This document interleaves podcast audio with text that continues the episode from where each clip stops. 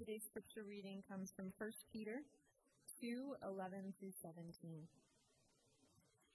Beloved, I urge you as sojourners and exiles to abstain from the passions of the flesh, which wage war against your soul.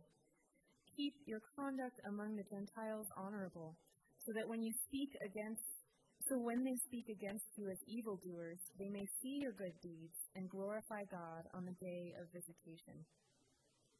Be subject for the Lord's sake to every human institution, whether it be to the emperor as supreme or to governors as sent by him to punish those who do evil and to praise those who do good. For this is the will of God, that by doing good you should put to silence the ignorance of foolish people. Live as people who are free, not using your freedom as a cover up for evil, but living as servants of God. Honor everyone. Love the brotherhood. Fear God. Honor the emperor. This is the word of the Lord.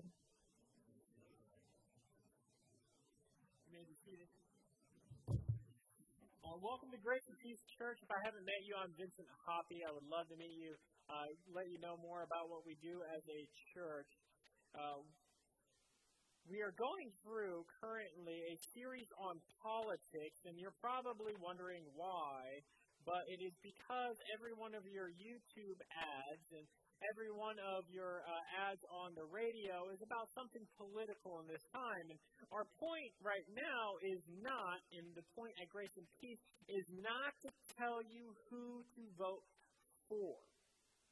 But our point, because this is the point of the word, is to tell you how you are to live shaped by the gospel and the good news of Jesus Christ and what he has accomplished on the cross, how you are to be, what type of person are you to be in this moment of high political angst and divisiveness. How are you to act?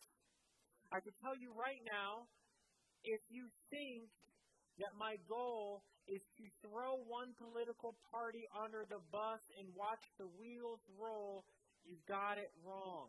And if you thought that I've done that in the past two sermons, then maybe we'll get it right today. But we're back in 1 Peter 2, verses 11 through 17. And I was watching a French film because, of course, what else do nerds do but watch French films? And so the film is of gods and men, and there's a group of French monks that are living out in Algeria amongst uh, in, amongst a, a group uh, in the rural side with other with Muslims who are in the area. And so there's a lot of civil unrest, and that civil unrest and governmental unrest has allowed uh, radical Muslims to kind of get a foothold in the country, and then they are now taking over a town over. The monks have spent their time caring for this local community, especially the, the Muslims who live in the area, by providing for their physical needs, giving them things like clothing and food, and at times shelter, giving them shoes. They run a small health clinic, even. And they learn that they're coming. These radicals are going to come, and that they're probably going to kill them in kind of this pivotal scene when they have to decide whether or not they're going to flee and exit in pessimism or if they're going to stay and remain there in optimism, this is what one monk says. He says, We are all like birds on a branch of a tree, uncertain as to whether or not we will fly away or stay. But then, a woman from the village corrects him. And I think this is what Peter would say to us. You are the tree. We are the birds. If you leave, we lose our footing. You see, the life of Christian community and the life of the communities are interwoven and linked. As it would go for the monks, it would go for the, those people. If they were to leave, then the whole town would lose its footing, the woman suggested. And it, it invokes the image of Psalm 1. In Psalm 1, it talks about a tree planted by water is a godly person and godly people. that there it doesn't depend on the season, but rather there no circumstance can change the fact that it will bring fruit in its season when it is time, and it always has leaves so that it will always give shade when the heat of the desert is out. And Peter is writing when the sun is beating down on his people. It is not going good, where they're living in a pre Christian world. It is a world that is starving and hungering for good fruit. To see a people who live godly lives. Many people at that time, they didn't get Christians. They saw Christians and they're like, all right, they're weird. Okay? They call each other brother and sister, yet they intermarry. That's odd. And then they have uh, something they, they would call a, uh, a they, they, many people thought was cannibalism because we believe that the presence of the Lord was in the Lord's Supper. They would say like we eat His flesh and drink His blood. And people are like, okay, that's weird, okay? And it isn't too dissimilar to our age now. The son of defeat of persecution and in growing intolerance is happening. Now, don't hear what I'm not saying. I'm not saying that there's any kind of state sponsored persecution going on, but you are liable if you are a Christian to be thought of some, as some sort of backwater bigot or idiot nowadays if you hold Christian beliefs. Especially if you continue to hold Christianity's view about the exclusivity of Jesus. Or if you hold to the Bible sexual ethics, people are going to say, you're, backwaters, you're weird. And some of that hostility, though, has been self inflicted because the church and Christianity, we confuse. We can be confused for one political side or the other. You see, God's kingdom, and what Peter is saying is, is that we're we're different. We're a different, distinct people.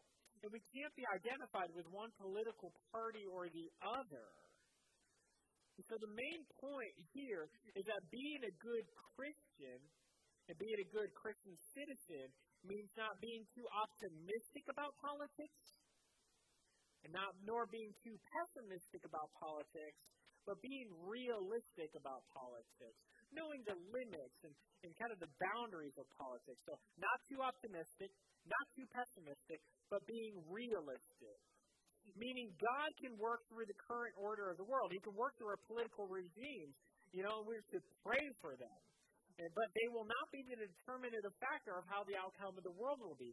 God has determined how this world will be, and He has determined what the political arrangement will look like, and it depends not on your vote, but rather on His election. Not that we vote for Him, but that He elects us, and that we are then citizens in His kingdom, and we are ushering in a kingdom come one that is now and not yet. But we see that God can work through this way of the world now to restrain sin, to be for the good of other people.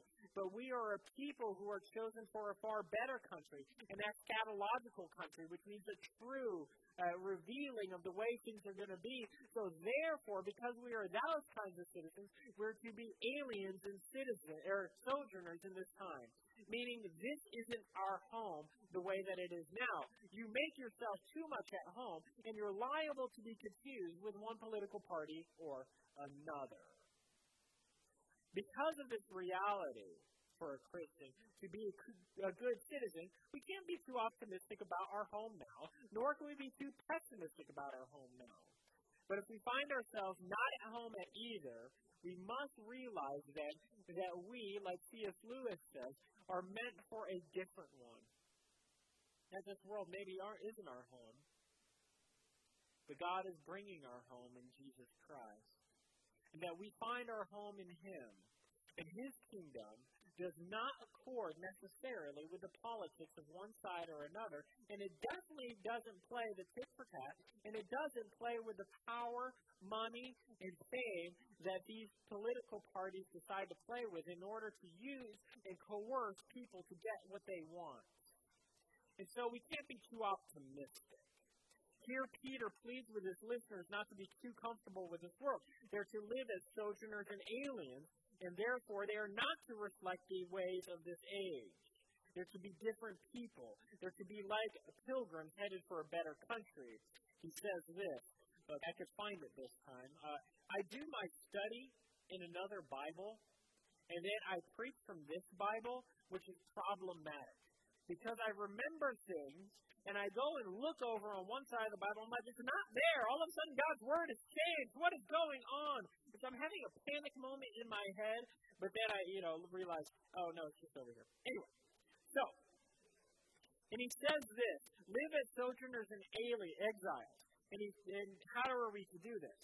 And that is to abstain from passions of the flesh, which wage war against your soul. The conscience of the flesh doesn't necessarily mean uh, uh, just kind of like most people are like, oh, it means like sexual things. Yeah, sure. If you're always looking and thinking about sexual things, then uh, absolutely the passions of flesh mean that. But what it means is this: do not give in to the appetites of the way of the world or the spirit of the age in which you find it now. If you were to turn on Fox News, CNN, NBC, MSNBC, NPR, OAN, uh, or Huffington Post, or Vice, you're bound to find people waging polemics according to the way of the world. He says, don't be like that. And so he's telling you, don't be too optimistic about the way that the world is doing. In fact, you're to be a countercultural witness. Why? Because it isn't about gaining political power in the Christian world. Rather, it's about giving power away. It is about sa- sacrifice and submission to other people for their good. So don't be too optimistic. You see, and don't be too optimistic of what the state can do for you. Being good is not to leverage the state into your corner so that they do everything you want, nor is it to get uh, into their good graces of the state, but rather it is to be done for God's glory, in order that the Gentiles may see that uh, see and glorify God, and they're to do it by good deeds, not the, not according to the ways of the flesh. And so, what would the good deeds be? Very much, we would think about it in these terms. If you would think about the relationships in your home, it means that you treat your child not with contempt and bitterness, but you look at your child and then you you do with kindness, mercy, love, and fairness. You submit yourself to their needs and you sacrifice so that they may grow up and be good, godly citizens through your discipleship. That's one way. Another way in which you can live in this world and bring about good deeds is that you can go to work and do good work. Step one for doing good work is showing up on time. You see, it is the manner in which we live our lives that this world is transformed and that we will see thy kingdom come, thy will be done, and not our kingdom come and our will be done. Because otherwise, if it is our kingdom come and our will be done, do you know how you get that?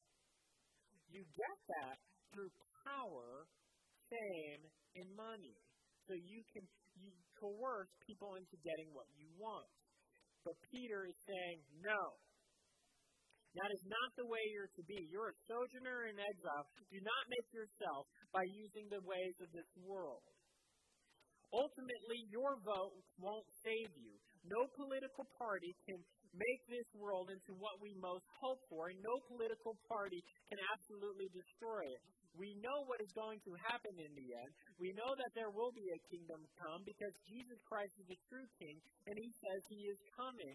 And it also says that every knee shall bow, and every knee, every voice will declare that he is Lord. So no political party could possibly be our savior. Because like the person you see in the mirror, every political party, and every person is sinful and flawed. Every political platform and policies are made by flawed people. They can't please everybody. They are not total. They are not sovereign.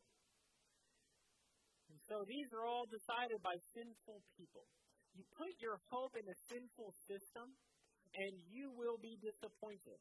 Go ahead. Put all your hope uh, into the next person that is going to uh, uh, contact you on a dating app. Okay? put all your hope, and I will assure you that that person will disappoint you, probably on the first date, unless you're completely love blind. And so, what does he say? Keep or guard your conduct amongst the Gentiles, and you do it by good deeds, so that they may glorify God. So integrity matters. Being duplicitous is not going to bode well. But the problem is this. We all have this temptation to confuse politics with the kingdom. And it's age old, okay? And Jesus wasn't like immune to this. People people did this to Jesus. And so Jesus is walking with two guys who don't understand that they're walking with Jesus, and they're talking about what Jesus had done, trying to inform Jesus about what was happening in Jerusalem in Luke 24. Okay? Jesus is going there like, tell me more. And they said this. They said, and we had hope that he was going to be the one to redeem Israel. Meaning that they hoped that his politics would save them from those dirty, stinking Romans. But he didn't do that. Why? Because it's his kingdom, not their kingdom. And then he informs them of the greater truth that he is doing in the work of his kingdom It does not come through political power by kicking out the dirty Romans, but rather he is going to last, outlast them and transform them so that one day this earth, through Christ, in his ushering, in his coming, it will be his kingdom come and his will be done. This also happens in John 18. Pontius Pilate says, Are you the king of the Jews? And he says, It is as you say, but my kingdom is not of this world, to which everyone is scratching their head. Everyone confuses politics with God's kingdom. You see, whenever you are threatened, what do you do? You protect yourself, right? You protect yourself. Christianity says that all your self-defensiveness, though, is a failed salvation project. And here's my assertion: that Christianity during the culture wars felt like they were their way of life was being under threat, and they went to protect themselves. And it, and it was a self-righteous, moralistic way that was Christ denying. Instead, you are to you are saved by the salvation of God in Jesus Christ only. So first you are to confess that you can't save yourself by your works and your self-protection, no matter how good they are, and believe that Jesus is the only defense of the in the life that you need, and He changes you from the inside out, so that when you do good, it isn't self-defense but self-sacrifice for the good of others and ultimately the glory of God. So the culture war was this moral crusade to defend our Christian nation, people would contend. But in the end, it looked more like maintaining power and maintaining a culture. And what it did was it fought with the enemy, with, with the weapons of the enemy. It was according to the passions of the flesh. And it was moralism. Mark more about what it was against. I'm against that and your way of doing things and you guys. And then it threw other political parties in there. And then what it did was it tried to maintain that by creating these boundaries for moralism. Then it went to never admitting that it could possibly be wrong. Rather, as Christians freed by the Spirit and by the work of God in our lives, do you know what we're to be like? We're to freely confess that we've messed up. But the culture war could never admit you're wrong. And so they fought the war according to power, fame, and money. And it was about coercion. And so we do this on Twitter nowadays still by making fun of the other political party and not with real arguments. Do you know what we do? We settle for straw man arguments. That's whenever you make fun of somebody and you, you, you have an easy an easy uh, argument that they have. They're like, this is their argument, it's terrible, and you blow it down. Of course, because you set the parameters and it's super easy. The other thing that people do is called the ad hominem argument. You know what the ad hominem argument? It means that the, uh, against the body. Real nerdy, okay? Um, it's Latin, and so it means against the person. And so what an ad hominem argument is is you call them a name you know, go on Twitter, like, oh, they're such liberals. I'm all like, okay, You had no argument. You have not changed my mind because you have no argument. So I think 90% of the problem why no one ever changes their mind is because no one has arguments. All they've got is fallacious reasoning. There you go. Philo- philosophy 110 for you. Not even 101. You guys have moved up to the next class. Congratulations. Fallacious reasoning. And so that is the way we reason nowadays. But that is according to the passions of the flesh. So if you're fighting a culture war, you are losing. If you think that the way to preserve this life is to be defensive and to call other people names, you are losing. It is fighting the enemy with their own weapons and only strengthens them. Rather, what Peter says is that we are to honor everybody, to do good, so that even even when they want to dishonor you, they call you evildoers, they're going to realize that they do really good deeds. And so that isn't the way it goes. Like, it, politics can't save you. The culture war was waged for the purpose of coercion, and Christianity is about true life change. Jesus changes you. He doesn't coerce you. Notice it says that we are to be servants, that we are to make ourselves servants as to Christ. Politics is often about coercing you.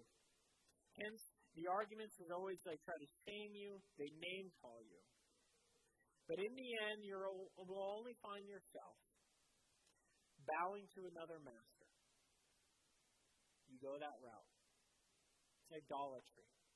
The right makes a God out of the economy. The left makes a God out of the state. The economy will fail you. The state will sacrifice you. Only Jesus dies for you. Put your hope into any one created thing, you will be jaded. Be too optimistic about this election that, like, with this in the next four years, everything, all my wildest dreams will come true because I voted for Pedro. No, that isn't the way it's going to go. Don't be too optimistic, Peter says. Live as sojourners and aliens, headed for a better kingdom, even better than America. And so, therefore, we don't have to also be too pessimistic. It says, be subject or subject yourselves or subject with regard to yourselves for the Lord's sake to the emperor and governors. Um, I just took you into like Greek too uh, in the uses of the passive. Anyway, so totally nerdy reference there, and so it's so it basically says, "Hey, you, Make sure that you subject yourself for the Lord's sake to every human institution, meaning that the Lord is superior and He's the priority. And because of that, you are to then be subject to the lay of the land.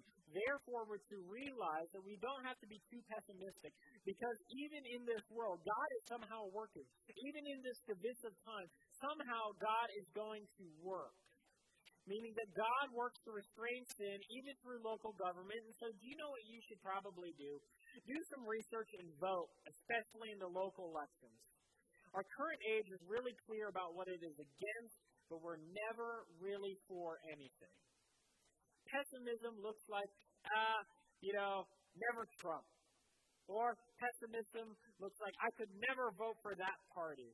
Or pessimism is always cynical about everyone else. Pessimism also looks like Bruce Springsteen, the boss, saying if Donald Trump gets elected, I'm moving to Australia. You know, you're the boss. Dude, I don't care where you move. You can do anything you want, okay? You're Bruce freaking Springsteen. Just go ahead and move already. You don't need to tell us on Twitter. You're just being cynical, okay? It isn't that bad. And what we need to realize that even if God can work through this ruler like the Roman emperor who is this time wants to blame everything wrong in the world on Christians, Peter is saying, live in submission to him. What does that mean? It means that God can work through people like Donald Trump. It means that God can work through even Joe Biden. And so, what do we do? We pray for both. Because Jesus is the true sovereign, He's still in charge. And somehow he's going to work out his purposes no matter who's in office. His purposes for America. And we don't have to be too pessimistic because ultimately our fate as Christians isn't tied to the fate of America. We're pilgrims, sojourners, exiles, heading for a better country. And so if it's going down, it isn't shining brass on a sinking ship. You know what we're doing? We're caring for people, preparing, preparing them for a better world. We're doing good deeds. We're praying for others. We're showing up to our neighbors' houses. We're listening to people who are really hurt and scared and crying. We're showing up to work on time. I mean, some days you do need a mental health day, but anyway, that's beside the point. Someone might say, Vince, what about objective truth? There's got to be one vote that is better than the other. You know, and objectively, there's got to be a right vote. And here's my challenge find for me in the Bible where it says to vote one way or another. Knock yourself out. Here's the problem with that. They're like, oh, this is objectively better. Here's the problem. You and I are never truly objective. You and I are all subject to the one true object, and that is the Lord Jesus Christ, and it's the triune God, in whom all truth is held together, and that He is the one who holds it all together. And so you and I, we're just subjects. So here's the deal. So if you were, if someone was to say, "Hey, here's the objective truth," you know what you need to say? Like your truth, because that's the comeback. The problem is you and I are all subjects dealing with this. Uh, this is a fancy term in philosophy known as the uh, object subject knower problem. It's really weird. Um, that's nerdy too. You don't need to know that. Anyway, but it's always subjects that are dealing with it here. And so what happens is we need to realize that yes, you are to vote, and you are to make a decision based on what you think is going to be good for the good of the world. Talk with friends. Go to a pub. Chat about it. I just made an application to go to a pub at church. That's blowing my mind. Anyway, go to the library. Talk about it. And so, what will end up happening is maybe you can have a discussion and you can find out within the community what is a good and wise vote.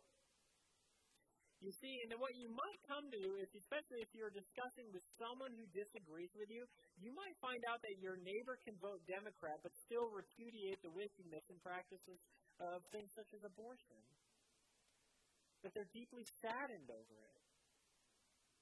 Breaks our heart.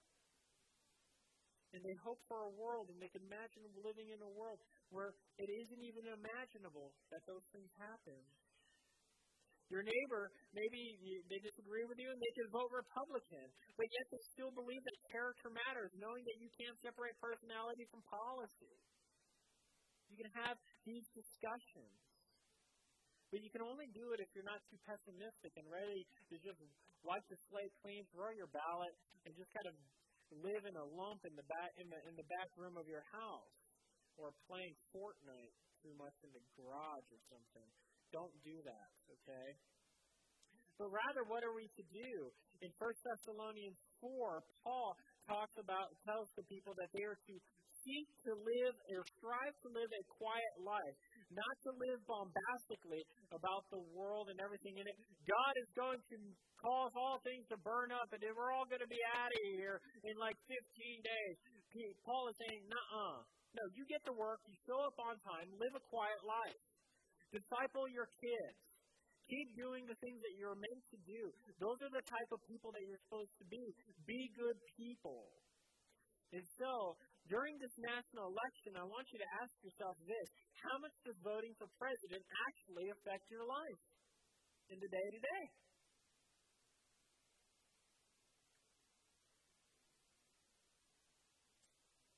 Honestly, honestly, you're more impacted by local elections, by local things happening here.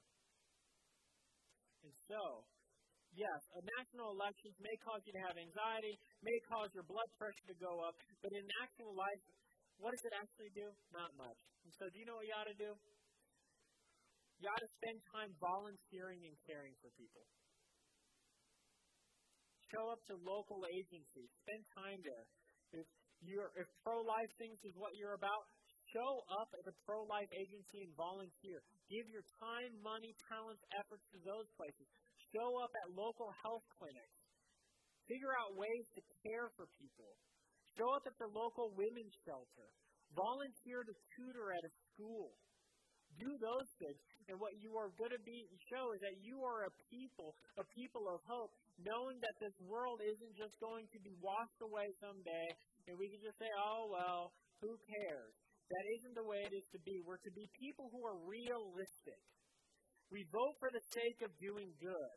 God's people exist to be like the tree, planted and rooted, giving shade and fruit to the world. You want to come here? Okay. Okay. So while living like sojourners and aliens, we're pilgrims headed for a better country. In this way, you will find yourself not being too elevated or high and excited about the world on November 4th, right yeah, after November 4th, but, or during November 3rd when people are voting.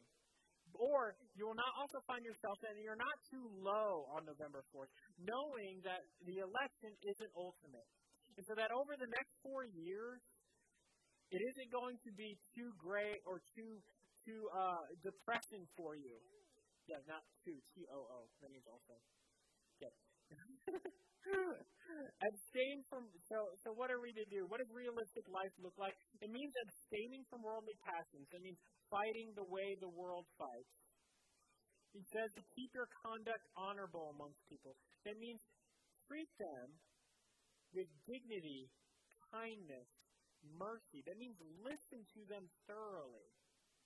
And it says to be subject to the governing uh, uh, government. That means the government. That means that those are the people like in charge of us. So like police and yes, people. Yes, they're people. That's right.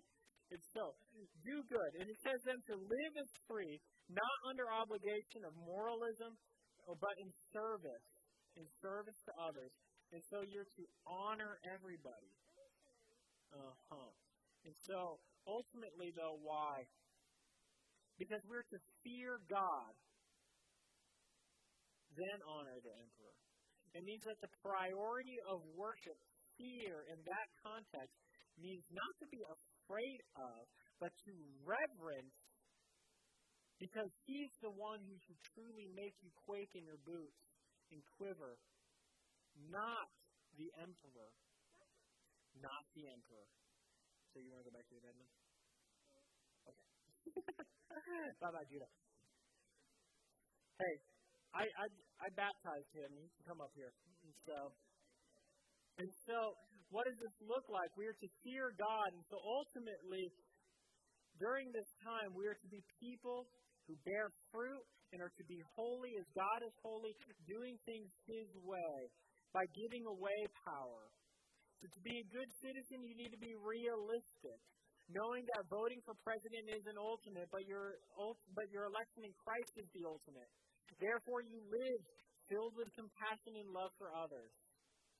To be a good citizen, you need to know that the state doesn't deserve your ultimate allegiance, but they can get it because of your fear of God. But to be a good citizen, to be a good citizen, you don't need to use the weapons of the culture war because the weapons we need are prayer, sacrifice, and unbounded love, even for our enemies. To be a good citizen, you can't you can't be too optimistic, nor can you be too pessimistic, because both political parties are passing. To be a good citizen, you don't have to be too pessimistic or optimistic, because you know that good works, God works through government. In the end, it isn't about who you vote for or who you vote against, but it's about who you worship. And who you worship will shape how you interact with others in this world. And it will shape who you vote for and how you go to the ballot box. and how you virtue signal with the I voted on your social media. It's okay, I do it too. Okay? How do we interact with people? And what we show is that we are sojourners and exiles, passing through this world as pilgrims headed to a better world. And we do that in our lives every day in little simple ways Nothing extravagant, nothing necessarily big. We fear God. We honor the government. Because Jesus was the only one who truly made himself subject to the will of the state. Because of optimism of some who confused religion with the state, they ended up turning him over.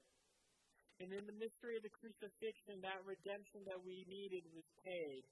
He paid the price of, the, of those who were too optimistic about the state, but he also paid, paid the price for those who were too pessimistic and who abandoned him as a failed state ruler. He did it by dying at the hands of the state. Jesus really died for you, really rose again, so you don't have to live for illusory power. You don't have to maintain it, but you can enjoy the reality of the kingdom coming by giving away Almighty and gracious God, meet us now in your meal, your supper, that our faith would be nourished, that we may be people strengthened for the pilgrimage of your world and your kingdom coming, that we may not confuse government with your kingdom. Lord, be with us. Feed us now. In Christ's name, amen.